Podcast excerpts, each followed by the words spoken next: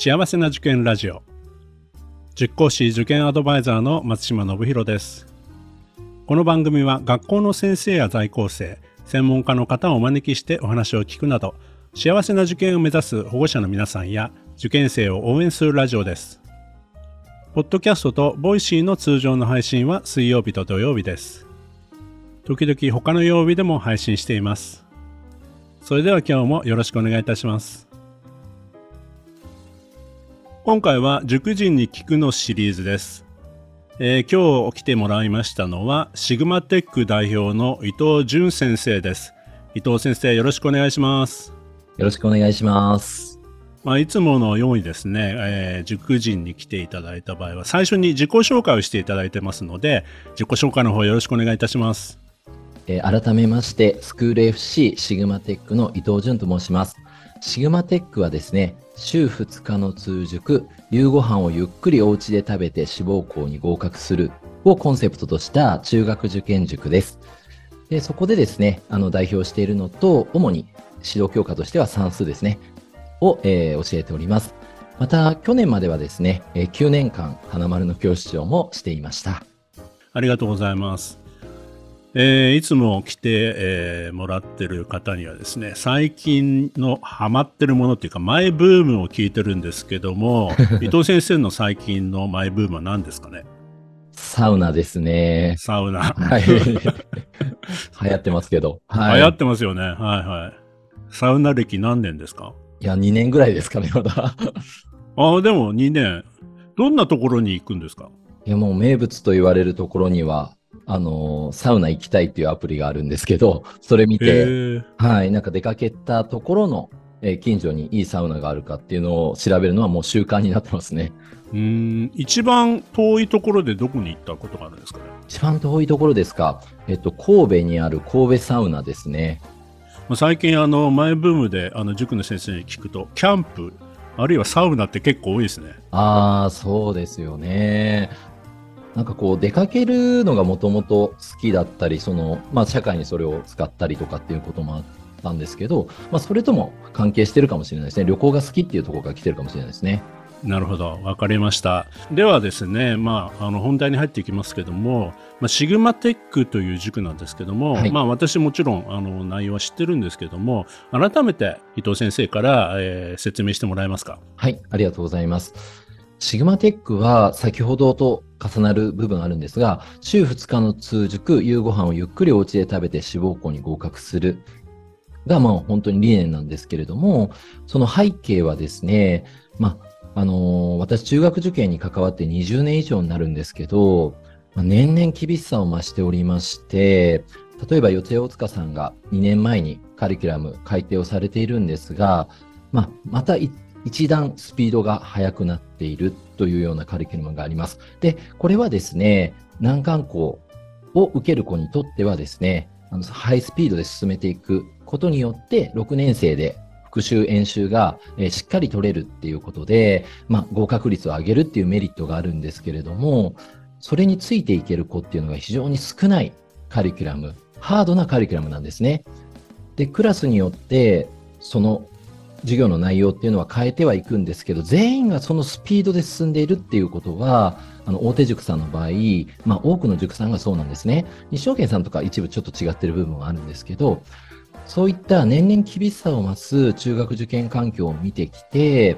合格するために量やスピードを上げていくっていうこと以外のやり方がないか、特にそのことによって失われる小学生時代の豊かさ、ですね。例えば、まあ、習い事を一緒にやりながら受験していくとか、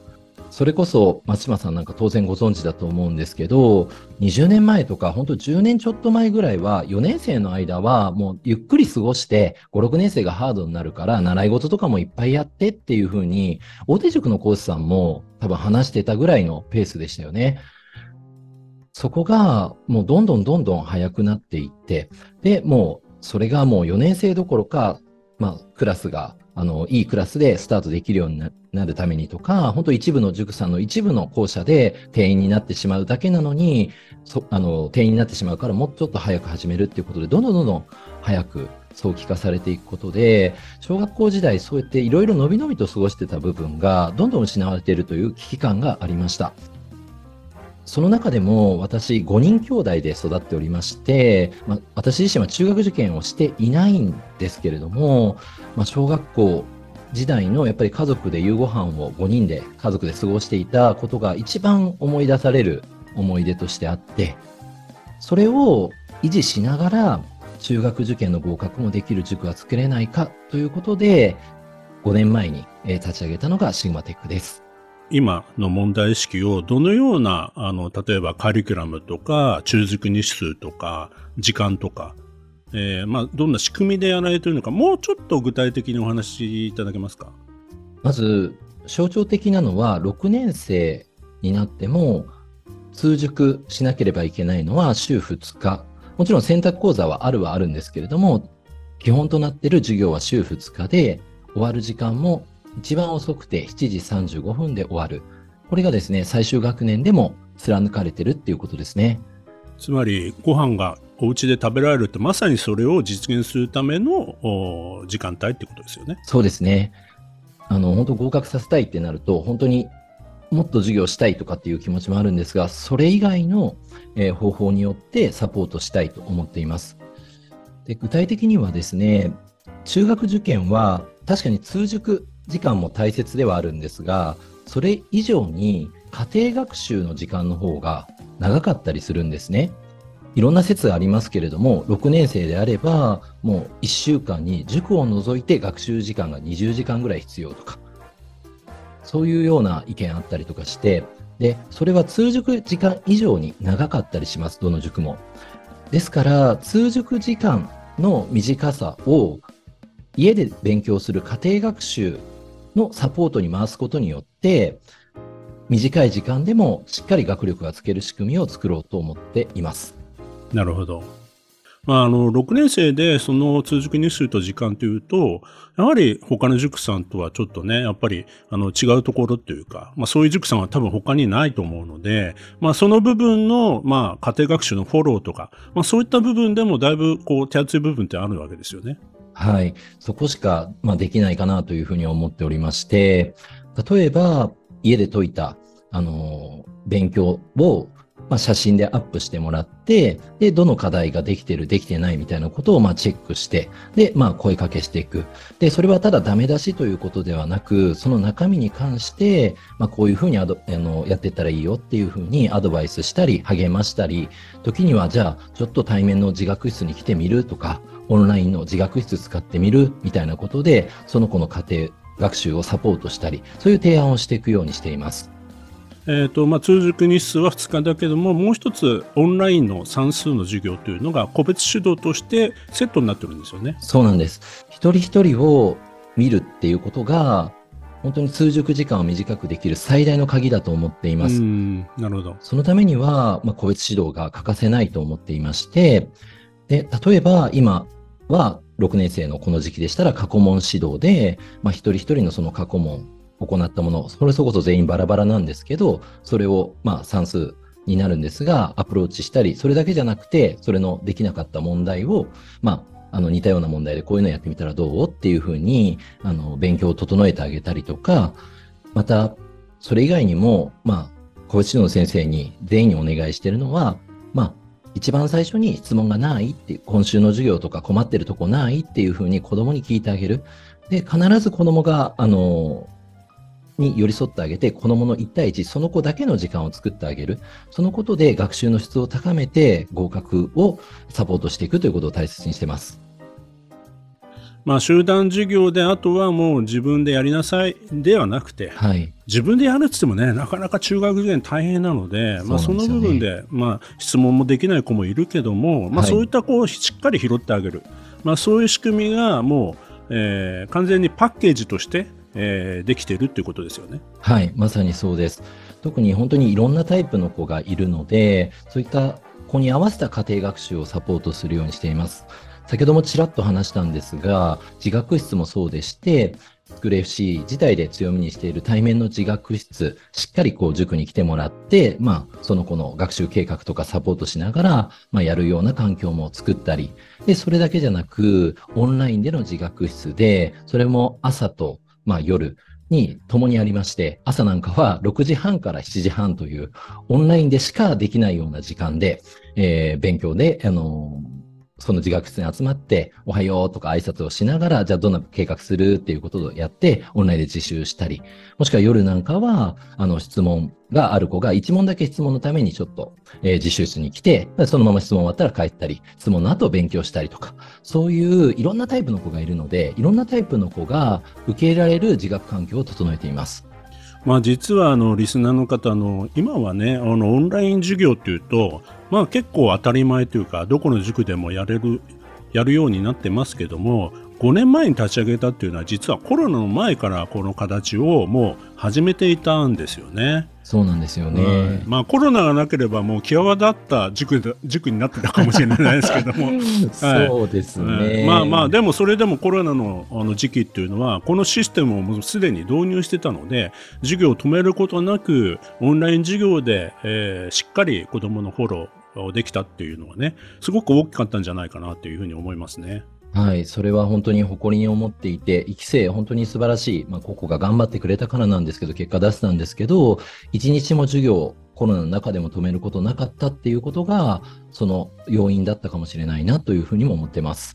まあ、この仕組みをねもっともっとねいろんなところに広げていければいいとは思いますし、まあ、ある意味オンラインの先駆者としてねあのさらにいい仕組みにねあの磨き上げていってもらいたいなというふうに私も関係者ですのでそういうふうに思っています。はい、必ずそうします。まあ、あのちょっと宣伝的な話が長くなってしまったんですけどまあ、あのちょっと伊藤先生についてはちょっと深掘りしていきたいと思うんですけどそもそも塾講師になったきっかけなろうと思ったきっかけっていうのは先ほどのあのいろいろね子供時代の話なんかもありましたけども最初どうだったんですか？就職時期は、まあ、テレビのバラエティ番組か教育業界かっていうふうに迷ってたんですけど、教育業界にでも、あの、その時に就職活動した理由は、自分が予備校、浪人をしてるんですけど、まあ、代々木ゼミナールに通っていたんですけれども、当時は。そこで出会った、まあ、先生が非常に面白くて、まあ、勉強も本当に痺れるぐらい面白かったですし、また一人一人の先生のキャラがすごい立ってて、美学があって、哲学があって、一個一個の授業がとにかくワクワクして、で、しんどい時代ではあったんですけど、すごく、なんていうか、まっすぐに受験に向かっていけた。それはもう先生方のおかげだったので、そこから私教育に興味を持ったのがきっかけでした。ああそうなんですね、いじゃあもうあのそういった予備校の時代からちょっと教育にすごい興味を持って、はい学校の先生っていうよりは塾の先生を考えてたってことなんですか？はい。あのーそちらの方のインパクトの方が強かったので、あの、学校以上にそれが大きかったので、そちらを考えてましたね。ありがとうございます。伊藤先生はもうお塾のキャリアとしてはもうだいぶ20 20年ぐらいですね。はい。まあ、そういう中でまあいろんなあの、ね、あの保護者の方あ生徒さんとお出会ってきたと思うんですけどもすごく印象に残ってる受験生とか、まあ、そういう思い出とかありますかね？もう数え上げたきりがないんですけれども、もし一つ、まあ、紹介するとしたら、まあ、あのー心の底からこう一緒に合格を喜んだっていうことも、もちろん、あのーたくさん味わわせていただいて、それも残ってるんですけど、やっぱり入試終わった後は、その第一志望合格じゃなかった子はどうだったのかなっていうことを、やっぱり、あのーいつも当然そっちに心が持ってくというか、まあ当然だとは思うんですけれども、どうしても塾の受験体験記とかには、そういうこう合格の子はこう華々しく載るんですけど、そうじゃなかった子であっても中学受験してよかったって心の底から言ってもらったり、その先の成長を見たりっていうことがあるので、まあ今日、あの、印象的なのを一つ挙げるとしたら、まあ不合格だった、まあ家庭のエピソードをちょっと、あの、紹介させていただきたいです。なかなかねそういう話って聞けない話でもあるんでねぜひお願いしますはい。あのーちょうど、花丸学習会の方は私は転職してきたんですけれども、塾、同じ、まあ塾業界から転職してきたんですが、その3年目にスクール FC お茶の水校の校舎長を任せていただくことになって、その時の卒業生のエピソードなんですけれども、当時スクール FC で初めてシグマコースというのが、ちょっとシグマテックとややこしくて申し訳ないんですけど、あの立ち上がって、まあ難関校目指す選抜コースみたいなことをよりブラッシュアップして、まあ、立ち上がったんですけれども、まあ、そこに、まあ、生徒が、えー、10名いまして、で、その1期生がですね、本当に素晴らしい、まあ、結果と、まあ、一緒に授業しててのすごい、あの、面白さと、まあ、保護者の方との濃い関係で、あの、その結果、まあ、例えば麻布3名受けて3名とも合格するとか、華々しい結果を、あの、校舎長初年度で、まあ、残すことができたんですね。ただ、それでも、まあ、毎年のことでもそうなんですけど、やっぱり第一志望に100%受かったっていう年っていうのは、もう20年近く重ねていますけれども、やはりなくて、で、ここの時もですね、まあ、あの、御三家に、えー、2名の子が、えー、届かず、えー、第二志望に進学、えー、することになったんですね。受験が終わって10日後ぐらいですかね、2月15日前後に、まあ、保護者の方が、まあ、主催で、まあ、あの、受験お疲れ様会をやろうという連絡がかかってきまして、まあ、本当にありがたく、あの、参加させてもらったんですけれども、その主催してくれた保護者というのが、唯一2名、第一志望に合格しなかった保護者だったんですね。で、まあ、中学受験って本当にいろんな気持ちになりますし、うん、各家庭のね、付き合いがあった人であったとしても、相手が合格したか不合格になったかっていうのは本当にみんな丁寧に接したりとかする中で、そのお疲れ様会を、こう、自ら私たちがやらないとみんな集まれないよねと言ってくれて、やっていただいた、まあそのことがやっぱり本当に心の底から感謝しかないですし、まあ、いろんなのを用意してくれて、あの、カツラとかいろいろ変装グッズも用意してくれて、私なんかはなんかハンズとかで売ってるようなラスボスみたいななんか ネクタイみたいなのを あのつけて参加したんですけど、その親子、まあ父親や母親がいて、子供がいて、あの、当時の先生とかみんないて、えー、その中で記念写真を撮った一枚っていうのが今でも宝物として残っていますし、時々見返しています。あの、まあ、受験の世界、あの、終わった後、やっぱり他の生徒どうだったかなってやっぱり保護者の方、やっぱり気になるわけですよね。他の友達はどうだったのかっていうのは絶対ね、やっぱり気にしないわけはないので、まあそういった時に、まあ他の子たちがみんな第一志望を受かってて、自分の子がそうじゃなかったっていうケースって、なかなかこう、こう顔も出しづらい。うんなんか気持ちになる可能性もありますよね。そうなんですね。そうなってほしくないと思いつつも、誇らしい受験であることを胸張ってほしいと思いつつも、まあ、そういうふうに思うのは当然だと思うんですよね。うん。それをその2人の保護者の方々はそれも察した上で、うん、うん、私たちが動かなきゃみんな気を使ってもしかしたらね本当に喜べないんじゃないかというふうに感じて、まあ、そうやって声をかけてくれたって本当にありがたいですし、まあね、これはね、伊藤先生と他のね、あの先生方もそうですけども、関係性がね、やっぱりそれをね、そういうふうにしたんじゃないかなっていうふうに思いますね。ありがとうございます。本当にそうであったら嬉しいですし、ただ確かに、これは余談なんですけど、その子たちが今、まあ、大学1年生になった年なんですね。まあ、浪人してる子ももちろんいるんですけれども、で、春先にも、あの、久しぶりにその大学生になって、アルバイトで戻ってきてくれる子とかもいまして、先ほど2名の残念ながらっていう子も、まあ、今1名は本当に東大に合格したんですよね、今年現役で。素晴らしい。はい。うん、で、1名は残念ながら東大にチャレンジして不合格になってしまったんですけれども、今でも浪人で本当に頑張っていて、で、その子が励まし会をやってほしいということで、あの、気合い入れてほしいということで、あの、声かけられたんで、実は今日まさに、えー、その子と夜食事に行くっていうことがあったりとかします。はい。今も続いてるんですよね。はい。なるほどね。うん。きっと、まあ、中学受験のね、あの、その時の、あれも印象もあって、でもみんな仲間なんだなっていうようなことがずっとそのまま思えば残ってるんじゃないですか。そうですね。それは本当にありますよね。なんかこう、一瞬でその瞬間に戻るというか。あの中学受験って、まあ、やっぱり最終的には個人のまあ戦いというか、まあ、受験会場に行ければねあの頼れるものは自分だけなんだけども、はい、まあ、それまでの過程の中で、まあ、切磋琢磨できる仲間であったりとか、まあ、尊敬できる先生であったりとかそういったあの親子の関係であったりとか、まあ、そういったことがあのなんていうのか中学受験でしか味わえない醍醐味でもあると思うので、うん、まあ、そういった意味でもそういう子どもたち保護者の皆さんは本当に意味のある受験をされたんじゃないかなというふうに思いますね。そうですね。本当に大変なことではあるんですけど、本当にコミュニケーションを取る、その結果、絆が深まる絶好な機会だと思いますね。うん、本当ですね。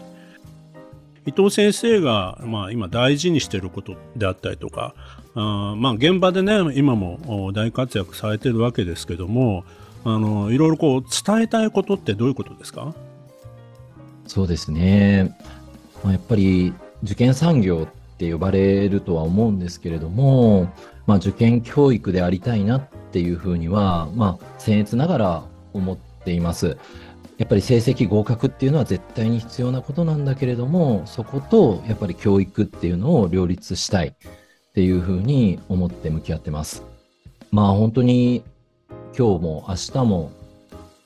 まあ模試の結果とかで、まあそういうことに対して話をしていくことはあって、で、保護者面談もしていてっていう日々なんですけど、それをとことん合格成績は追求されるんですけども、ただ、その中で、まあ、花丸の理念である飯が食える大人になるために、本当にこのことがそれにつながってるかどうかとか、あの、ただ成績とか合格だけじゃなく、それが本当にその子の幸せな受験にきっちりつながってるかどうかっていうことを、あの、まずそれを大前提にしながら、あの、一生懸命向き合ってるっていう感じですかね。やっぱりね、あの、いつかは子育ても終わるし、まあ、自立していく時期が来るんですけど、やっぱりその、あの、急に来るんではなくて、だんだんだんだん徐々に来るものではあるし、勉強においては特にね、本人がやらなければどうしようもないこともあるので、まあ、そういった自立のサポートなんかっていうのも、やはり教育の一環としてね、大事なことなんじゃないかなっていうふうに思いますね。そうですね。えー、同時にやっぱり、その、対話するっていうことですね。なんか、中学受験で小学生だからっていうことで頭ごなしではなくて、まあ、子供が自分で考えて、で、甘さもあった場合は、ここはこういうふうに思うんだけど、君はどう思うっていう形で投げかけて、で、お互いが納得するような答えを探していく。小学生であってもやっぱり尊重をして、まあ対話をして、で、時にはそれはおかしいんじゃないかっていう思いも思いっきりぶつけたりとか、で、子供の気持ちを思いっきりぶつけられたり聞いたりしながら対話をして、中学受験を進めていくっていうのを大切にしてます。はい、ありがとうございます。では最後にこの番組を聞いているリスナーの方、まあ、これからね受験を考えている方もいらっしゃると思いますけどもそういう方に向けてちょっとメッセージをいただけたらと思います。はい、ありがとうございます。えっと、田原真さんの短歌に、最後とは知らぬ最後が過ぎていく、その連続と思う子育てという歌があるんですけれども、まあ本当ですね、今、中学受験で6年生になると、今の時期、一番親御さんが心がもやもやイライラしてる時期なんですね。あの子供はまだまだ本気になってないし、でも成績出てきても残りいよいよ少ない過去問も始まって届いてないぞ。で、そういう葛藤を、まあ、すごく相談いただいたりとか、まあ、するんですけれども、だから中学受験って本当にあの大変な部分とか、その子の願いを叶えてあげようと思ったら、自分がそこをもっとサポートするべきかとか、まあ、サポートしすぎたら本人の気持ちを削ぐかとか、本当に子供と対話し続けることが親も必要になってしまう受験なんですけど、でもだからやっぱりその中学受験の価値があると思ってます。で、そうですね。この、まあ、今のような日々っていうことも、残り100日ちょっとで、まあ、受験本番を見つけ、あの、迎えて、もう、あの、そうですね、4ヶ月ぐらいで、まあ、終了になってしまうんですけれども、それこそ中学受験が終わったら、子育てってまた新しいステージに入ると思うんですね。まあ、親以外の関係性、私たちのグループでは、まあ、斜めの関係なんて呼んだりしますが、まあ、そういった人たちに育てられるようなこと、先輩後輩とか学校中心に、まあ、家庭よりも、まあ、外で育っていくっていうことが多くなると思うんですよね。だから、本当にこの中学受験っていうのはそういう意味ではこんなに搬送して走る最後の期間とは言えると思うんですよね。だから最後とは知らぬ最後っていうことでなんか起こってる日々の中でこういうふうに起こったのが最後になるとかもしくはこういうふうにじっくり話したのが最後になるみたいなこととかって本当にそこここに溢れてるんじゃないかなというふうに思うとこの期間のこれだけこうぶつかったりとか悩んだりとか一緒に喜んだりってすごい子育ての期間で考えると豊かな時間なんじゃないかないうふうに思っていて、まあ、これから始める方ももちろんいろんなことを思うかもしれないんですけど子供と対話のできる本当に自分自身も成長できるそういう絶好の機会としての中学受験になるようにあの願っています、まあ、そういうふうな、えー、場所でシグマテックもありたいスクールエッシュもありたいというふうに思ってます。伊藤先生はあの本を出されてますよね。はい、で今話していただいた内容とか、えー、特にあの中学受験は魔界だからそこにはまらないようにしましょうというようなね、はい、そういった本を出されてますんでそこにもねいろいろこう詳しく、えー、伊藤先生の問題意識が書かれてるんでぜひねお手に取って、えー、一度読んでいただくとああこういうラジオで話してたことはこういうことなんだということがより具体的にわかるかなと思います。はい、伊藤先生あの本のタイトルもしよろしければちょっとご紹介いただけますか？はい、えっと中学受験を魔界にしないっていうのと、えっ、と、中学受験2.0っていうようなタイトルなんですけど、もうちょっと2.0っていうのはちょっと時代的にちょっと古くなってきたかなっていう感じはあるんですが、まあ、そこに書かれている思いとしては、なんか、あのー、こういう受験になったらいいなっていう願いを込めて、それを仕組みにすることも、あのー、書かれていますので、もしご興味あったら読んでいただけると嬉しいです。概要欄に Amazon のリンクを貼っておきますので、ぜひ、えー、興味のある方は手に取っていただければと思います。ありがとうございます。今回はシグマテック代表の伊藤淳先生に来てもらいました。伊藤先生、ありがとうございました。ありがとうございました。この番組では保護者の方、受験生の皆さんからの質問や相談をお待ちしています。今日の話を聞いて良かったという方は、ぜひ登録、フォロー、いいねなどを押していただくととても励みになります。それでは次回も幸せな受験ラジオでお会いしましょう。